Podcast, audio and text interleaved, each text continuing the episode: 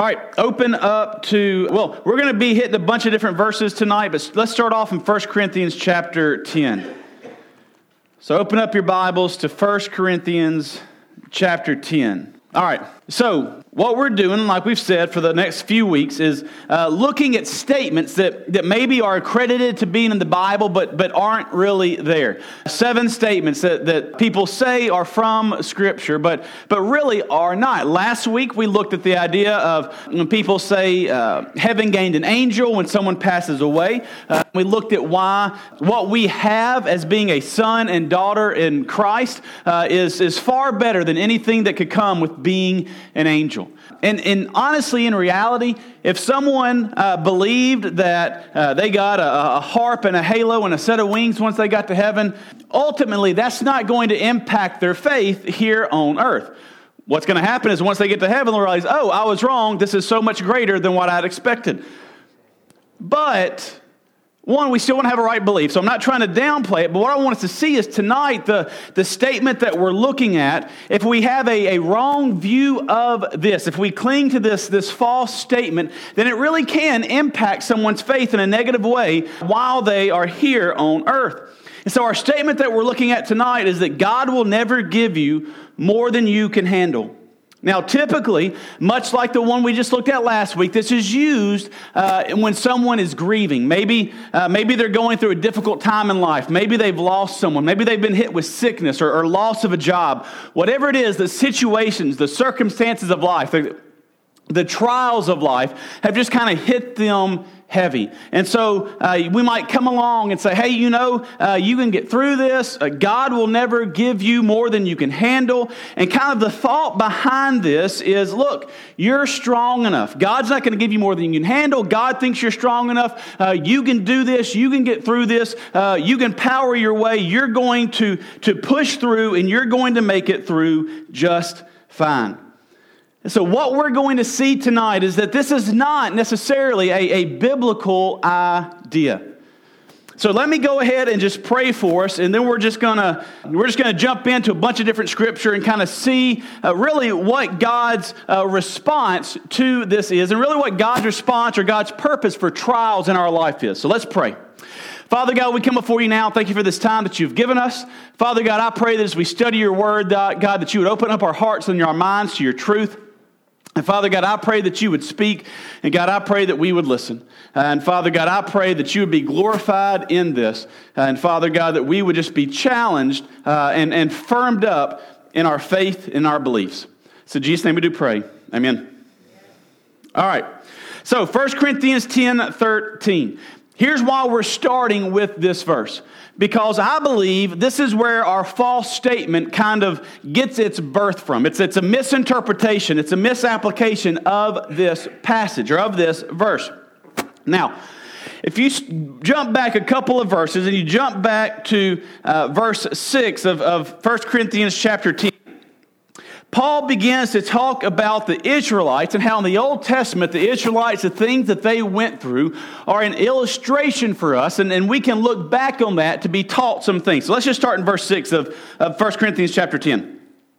This is, let me just go ahead and say this. This is too why context is important. This is why we don't just cherry pick verses, but we all we always strive to know if we're looking at a single verse, what is surrounding that verse? What is the context of that verse? Because that has meaning, that helps define the meaning of the verse. All right, so verse 6. Now, these things took place as examples for us that we might not desire evil as they did. So he's talking about the Israelites. He's talking about the Israelites in the Old Testament. Do not be idolaters, as some of them were. Uh, as it is written, they sat down to eat and drink and rose to play. We must not indulge in sexual immorality, as some of them did, and 23,000 fell in a single day. We must not uh, put Christ to the test, as some of them did, and were destroyed by serpents. We looked at that story a couple of Sunday mornings ago with the kids up here uh, nor grumble as some of them did and were destroyed by the destroyer. So he's talking about all these times when the Israelites, when they refused to go into the promised land and they wandered around the wilderness for 40 years, how their disobedience or their sin brought God's judgment or brought God's discipline upon them. So this is setting our context dealing with sin and temptation. Verse 11. Now, these things happened to them as an example, but they are written down for our instruction, on whom the end of the ages has come. Therefore, let anyone who thinks uh, that he stands take heed lest he fall. All right, so that's kind of setting up our stage, setting our context that this is a passage dealing with the Israelites who gave in to sin, and Paul is using them as an example, as a warning, and telling us look, don't think that you're too uh, uh, arrogant to fall. Don't think that you're too big to fall, that, that we are all uh, capable of, of succumbing to temptation. So this is where he moves to verse 13. It says, No temptation has overtaken you that is not common to man. God is faithful, and he will not let you be tempted beyond your ability. But with that temptation, he will also provide the way of escape that you may be able to endure it. So, this is a, a, a, passage about sin and temptation. And this is a passage that is saying, look, whenever you enter into that, that phase in your life, or that, that, that moment in your life where you are facing temptation, temptation to sin, God, in His great grace and in His great mercy, will provide you a way out. Your, your options are never option A, option B, and both of them are sin. You might have option A, B, C, and D, but one of those is going to be a way to obey God and follow follow God and do what God has commanded you to do and to be, to be who God has commanded us to be. Whenever there is temptation, God provides us a way out. God provides us an option that is choosing to follow Him. We're not slaves to sin. God has offered us up that grace that we are no longer bound to sin. Sin is no longer our master. So, God, in His grace, in His strength, and in His power, provides us a way out of temptation. Okay? Now, this is different from trials. Remember what we said. Typically, when we use this statement or when this statement is used, God won't let you uh, suffer more than you can or put more on you than you can handle. It's not typically used in the area of temptation. It's usually used in the area of trials when life gets difficult. And here's the difference between temptation and trials. Temptation, the goal is to move us towards sin and away from God. That's the goal of temptation. The goal of trials is to move us closer to Jesus, trusting in Him more, to refine our faith, as Peter talks about. And so, the goal of temptation is to move us away from Jesus. The goal of trials is to move us towards Jesus. This passage is talking about temptations. This passage is talking about when we face those things, that the, the, the goal of those is to lead us farther away from Jesus. God provides us a way out. God shows us grace that we are not bound to go that direction. So, what we're looking at is not temptations, but what we're looking at is trials. So, as we move on, what is the, the flaw of interpreting the scripture improperly? So we talked about, you know, if you believe that the people turn into angels when they get to heaven, uh, it's not really going to impact your faith here on earth. You'll just find out that you were wrong once you got to heaven, and what you've got is so much greater. Now, with this, here's our problems if we interpret this verse wrong and we, we create this new statement that God won't give you more than you can handle. One, we misinterpret God's word. This is never a good thing. This is never God honoring when we take God's word and we, we handle it wrongly. Uh, there are, are, are encouragements and warnings throughout the Bible to make sure that we are handling God's word accurately. You know, if, if, if I say something and you, someone takes it out of context to mean something different than what I said, yeah, that might upset me and, and, and yeah, that might be disrespectful to me, but ultimately, I'm just a guy. If we take God's word and we take it out of context to make it say something that it doesn't, then not only is that misusing his word, but that is incredibly disrespectful to, to who God is. And, and he's God, he's the creator of all things, he's perfect and holy, he's our Savior. And so we need to make sure that we are honoring him and his word as much as we can or as best as we can. So we are handling God's word as accurately as we can. That's why we talk about context. That's why we, we work on studying the Bible in a way that is respectful and keeps us kind of in the guidelines that we need to be in. All right, so one, if we misinterpret God's word. So that's one problem of interpreting this passage falsely or, or poorly or wrongly. Two, it provides a false comfort. If you tell someone, look, God's not going to put more on you than you can handle, and the Bible says something different, then what we've created is this false comfort based on this false this false view of who God is. And so we are creating this, this basically the, this comfort based on a lie of, of, what God has said and a lie based on, on, on, a lie of who God is. And so it's, it's, it's not real comfort. It's not really going to draw us closer to Jesus. It's not really going to make us trust Jesus more. And so the third negative aspect of this is this is how it impacts us here on, on earth and in our faith is instead of moving us closer to God, it moves us closer to self-reliance. Think about it. When people say this, and the idea is you are strong enough, the, the, the application of this is I'm strong enough, I'm tough enough, I can do this. God thinks that I'm great and strong enough. That's why He's giving me this or putting this on me.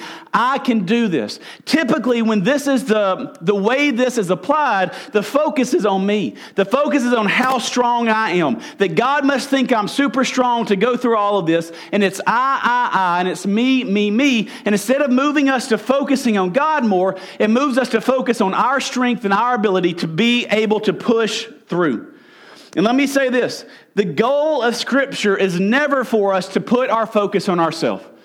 The goal of Scripture is always for us to put our focus on Him. All right, so what does the Bible say about the trials that we go through?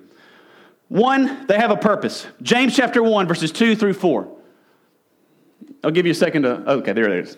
James chapter 1, verses 2 through 4. You can either flip there in your Bible or it's on the screen. All right, did they give us a purpose. James 1, 2 through 4 says this Count it all joy, my brothers, when you meet trials of various kinds. For you know that the testing of your faith produces steadfastness. And let steadfastness have its full effect, that you may be perfect and complete, lacking in nothing. James tells us to be uh, joyous of trials because of the purpose. And the purpose of trials is that they are to strengthen us in our faith. They are to, to mature us in our faith. I was talking to a, a guy this morning about, about growing in your faith. And I said, you know what? Uh, it's kind of like exercising. If, if I took off and I decided I wanted to start running, I might be able to run 100 feet before I'm winded, bending over with my hands on my knees. And it might take a couple of days, but after a couple of days, I can be up to 200 feet. And after a couple more days, 300 feet. And what I'm doing is through that pushing and through that trial and through that, uh, that being tired and the pain of, of having to run farther and farther and, and pushing my, my air supply, is my, my lungs are getting stronger and stronger and stronger. So through those trials and through that struggling and through that, uh, that, that hard time, I'm building myself up. I'm building those muscles up so that I can continue to go farther and farther and farther. In the same way, when we go through trials, when we go through those times and we are, our faith is tested and we are being tested to make sure that our focus is on Jesus and He is the source of our strength and He's where our, our mind and our hearts are being aimed at then as we go through those times, whether we fail and we have to confess and repent, or whether we move through without failing or without falling short of the goal that God has for us, our faith is being strengthened as long as we continue to move in the direction that God has called us to move. And the more we go through these trials, the more we go through these times, our faith is strengthened. What James says is the testing of your faith produces steadfastness. Steadfastness must have its perfect or its effect so that you may be perfect and complete, lacking in nothing. That steadfastness is that, that, that perseverance that builds up in our life, that, that as we go through things, that it gives us the strength and the, and the motivation and the, and, the, and the doctrine and the theology and the understanding who God is, that we can continue to go farther and farther and farther in our faith, and we don't collapse and we don't close in and we don't give up on, on what it means to be a Christian, to follow Jesus. So they have a purpose. So let's look at three of the purposes of trials. Now flip over to 2 Corinthians chapter 12. These are going to be on the screen, but if you got your Bible, I would like you to look at them just because uh, they're good verses. It's, it's good, uh, you know, sometimes even if you don't have the verses memorized, if you look at it enough, you kind of know, uh, okay, I know it's on the left hand side of my Bible and uh, in the second column. Maybe it just helps you kind of figure out where you're going, memorize where it's at. All right, so 2 Corinthians chapter 12 Verses 7 through 10 is where we're going to be, what we're going to read. And so, uh, this, the purpose of trials, is to help us understand the source of our strength. Now, we've talked about these verses a lot uh, in here since I've been here. Some of my favorite verses in the Bible. Um, but uh, just to kind of recap it, Paul is talking about, uh, he is caught up into uh, the, the, the, heavens to see a vision, a vision that he says that is too great to, uh, to be able to tell anyone or talk about. Uh, so he has gone to heaven, he has seen this great vision, he can't tell anyone about it. And so let's start in verse uh, 7 of chapter 12, Paul says this So, to keep me from becoming conceited because of the surpassing greatness of the revelations, a thorn was given me in my flesh, a messenger of Satan to harass me, to keep me from becoming conceited. Three times I pleaded with the Lord about this, that it should leave me. But he said to me, My grace is sufficient for you, for my power is made perfect in weakness. Therefore, I will boast all the more gladly of my weaknesses, so that the power of Christ may rest upon me. For the sake of Christ, then, I am content with weaknesses, insults, hardships, and persecution and calamities. For when I'm weak, then I am strong. So here's Paul. Paul, who has that God has used to, to, to raise the dead, uh, that God has used to, uh, to see people healed, that God has used to cast out demons, that God has used to do all these important and powerful and incredible things. And so, after he has this vision, God sends this, this thorn in the flesh, and we don't know what this is. Maybe it's an ailment. There are some people that thinks that, it, that it's his eyesight, that ever since he had those scales on his eyes after that road to Damascus experience, that, that his eyesight was poor uh, since then. So maybe it was that. Maybe it was something else. We have no idea. But Paul, who had multiple times see God do miraculous things and, and use him to do it. Here he prays to God and asks God, begs God to please take away this thorn in the flesh. And God does not do so. And in this moment, God is reminding him or God is teaching him to say, look, it's in your weakness that you're strong because it's in your weaknesses, it's in these trials, it's in these difficult times, it's in these heartaches that you are reminded that it is not your strength, it's not about how strong I am, it's about how strong God is. That my strength does not come from myself. My strength does not come from my ability. My strength does not come from my, my experiences or my education. My strength comes from God Himself. And so when we go through trials, these moments that are too big for us, when you lose a family member, when you lose your job, when you're absolutely left destitute, these moments drive us to recognize the source of our strength. These moments drive us to recognize that I cannot handle this. I need someone greater. I need someone bigger. I need someone stronger. So Paul says, even takes it to a next a kind of a further extreme where he says, I will rejoice in my weaknesses because those weaknesses remind me of God's strength. So Paul says, I'll take pride, not take pride, but I will rejoice in those moments when I go through those trials and understand that I'm not strong enough to handle this. I understand that the situation that I'm being placed in, it is way too much for me to handle because then I will in turn recognize and remember that God is my source of strength. All right. Now jump over to 2 Corinthians chapter 1 verses 8 through 10. This is a good verse to, to, to look at this because Paul is just kind of lays it out very, very bluntly, very black and white. When we're thinking about this idea of God not putting more on us than we can handle. All right, 2 Corinthians chapter 1, verses 8 through 10. All right, Paul says, For we do not want you to be unaware, brothers, of the affliction we experienced in Asia. For we were so utterly burdened beyond our strength that we despaired of life itself. Look at that sentence one more time. For we were so utterly burdened beyond our strength that we despaired of life itself. They were under such, uh, whatever it was, the trial in their life, whatever was happening was so great, it was so far beyond their ability and their strength that they thought that they were going to die, basically. Verse 9 Indeed, we felt that we had received the sentence of death. But that was to make us rely not on ourselves, but on God who raises the dead. He delivered us from such a deadly peril, and He will deliver us. On Him we have set our hope that He will deliver us again. We go through trials not just as a, as a time to remember where our strength comes from, but to, to actually practice that in depending on Him. Christianity is not just about the theology. It's not just about what you know. It's not just about the knowledge of, okay, I understand that God is my source, but it's also being put in those positions. It's being put in those moments where you have to take that knowledge and put it into practice. Same way at school, taking a test. You can learn all day long your, your, your alphabet, or you can learn all day long uh, your math tables, or whatever it is. But until you actually have to take the test to put that down on paper, then what you know is not proven. And so, what the trials do is they force us to take what we know, what we have been taught, what we understand to be true, and actually play it out in our lives. And Paul says, Look, we went through this, this situation that we were not prepared to handle, that it was way far beyond our strength. We were so burdened that we did not have the ability to handle this. We had to trust God, and God pulled us out. God was victorious. Whatever the situation is, God worked it out so that they were freed or released from it or moved on past it, that whatever the deadly peril was, that it did not ultimately take their lives. But in that moment, they were forced to place their faith in Jesus. They were forced to trust Him. It reminds me, and these verses aren't going to be on the screen, but it reminds me of uh, Daniel.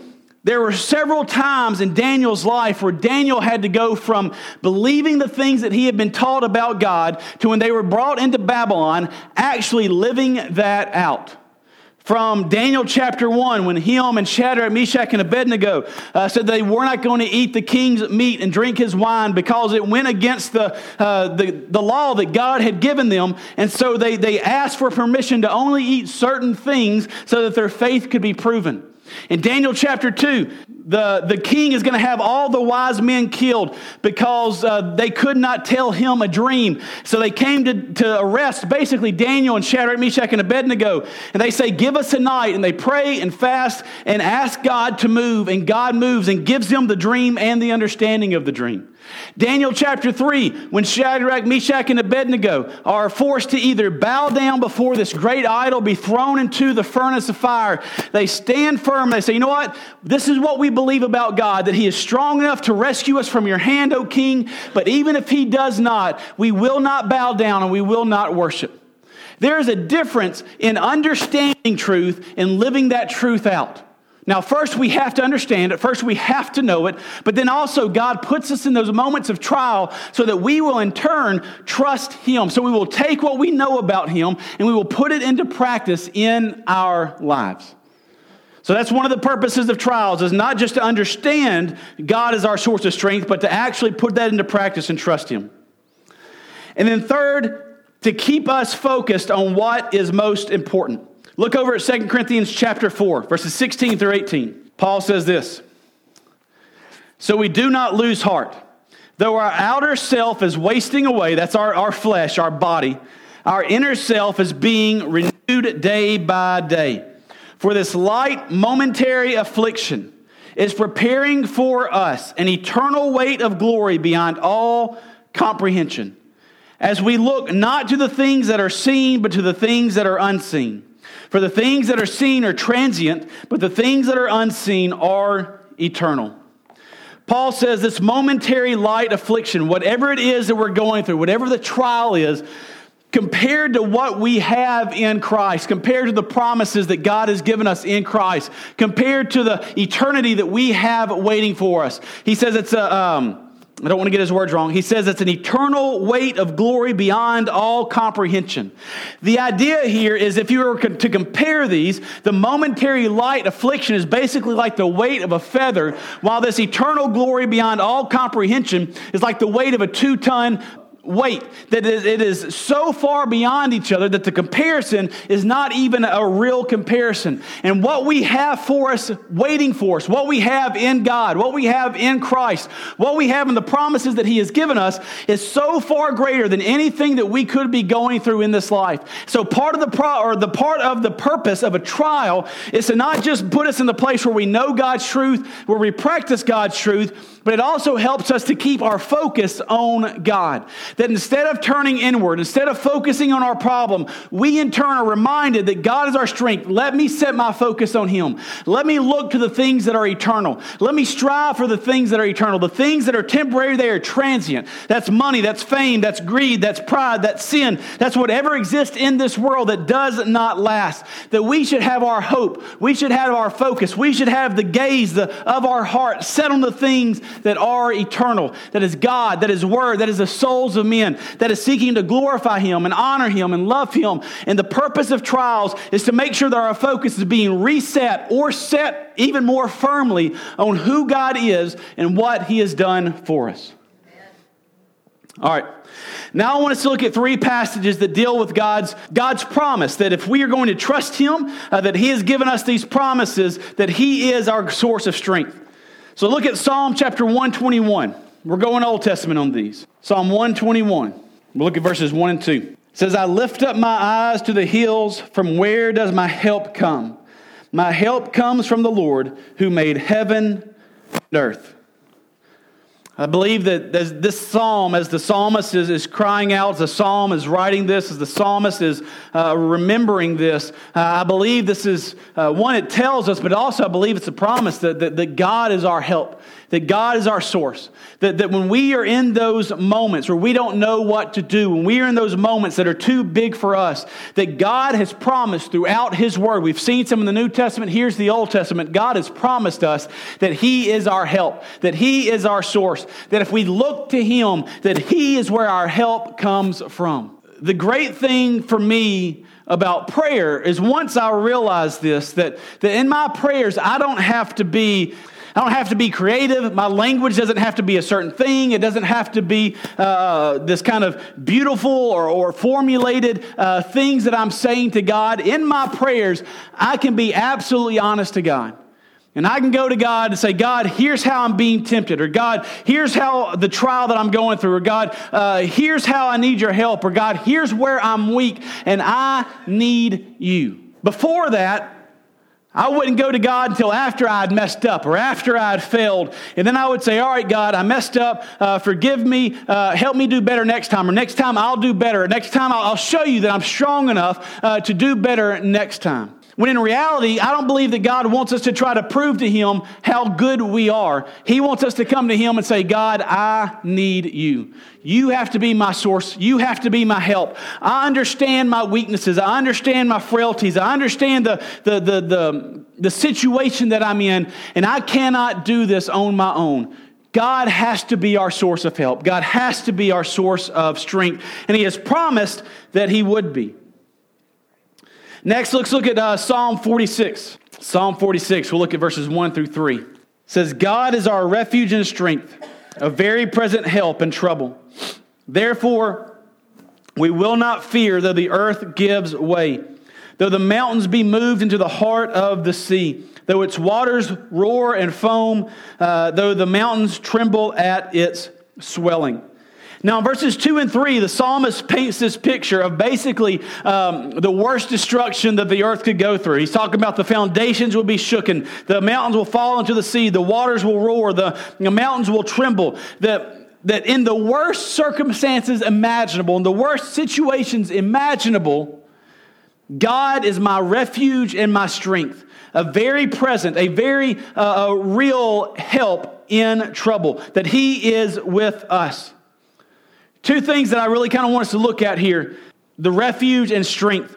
You know, we've talked about how ref- God is our strength, how God is our, our source of power, that God is our source of health. That's what Paul was talking about when he's talking about how I boast in my weaknesses because when I'm weak, then I'm strong, because we're trusting in God's strength. But I want us to think about this too that not only does the psalmist call him his strength, but he also calls God his refuge. A refuge is, is not a place of battle, refuge is a place of resting. A refuge is a place to hide. A refuge is a place that when everything is too intense outside, you've got a place to go and sit and to hide and to stay safe. We often think of God as our strength, but I don't know how often we think of God as our refuge. And the fact of when we go through these trials, we don't have to, to muscle up and prove to God how great we are. In fact, God has said, I am your refuge, that we can go to God and we can sit and we can rest and we can admit our weakness and we can trust Him for strength and we can kind of have this moment in prayer and in God's word where we're sitting there with God, understanding our weakness, understanding our frailty, and knowing that we can't go outside necessarily to handle everything on our own. Because if we do and our world is being destroyed, we need someone bigger than us to fix all of that. And He lets us rest in Him.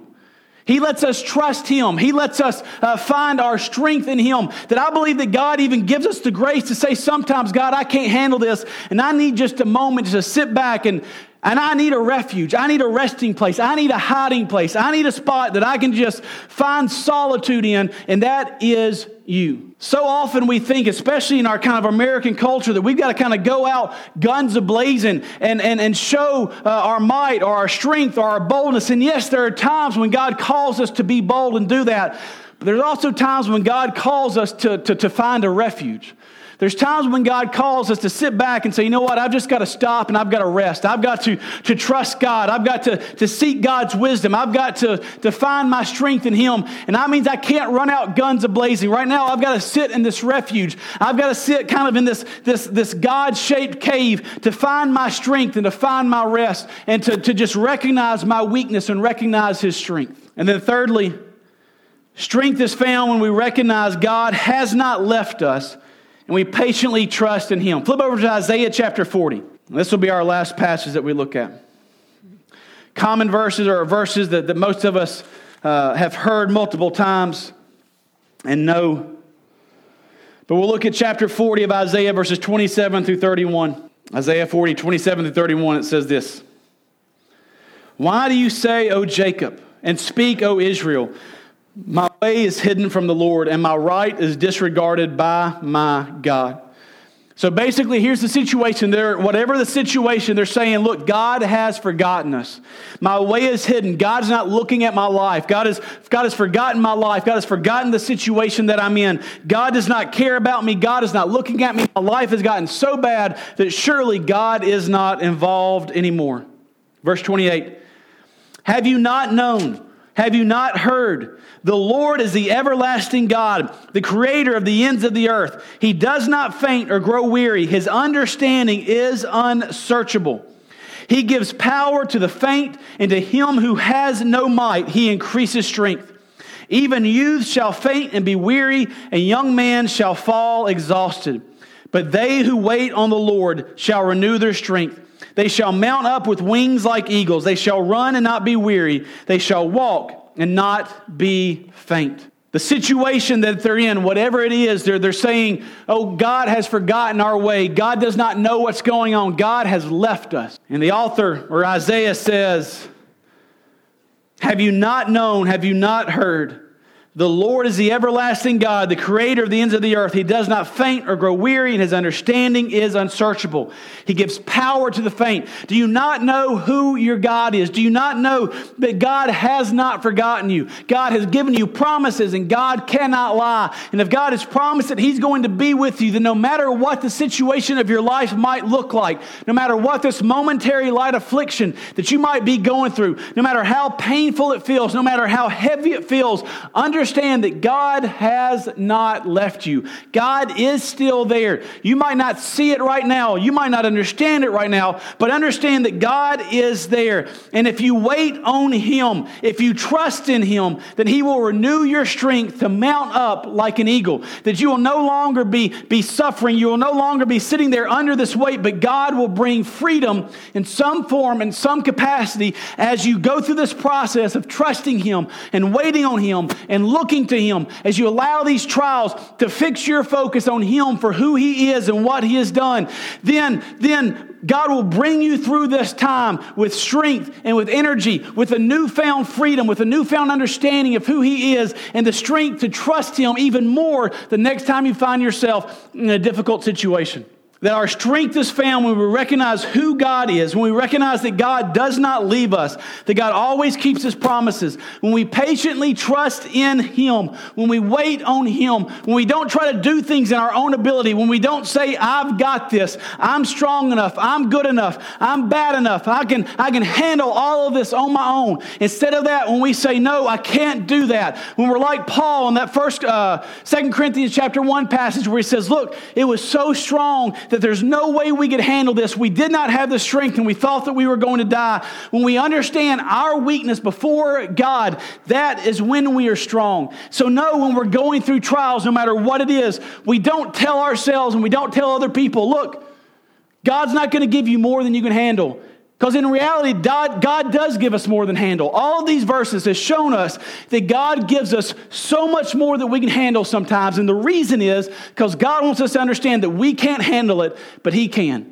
We can't handle it, but the God who created the universe, the God who loved us enough to send his son, the God who calls us sons and daughters, loves us enough that he's going to handle it. All we have to do is trust in him.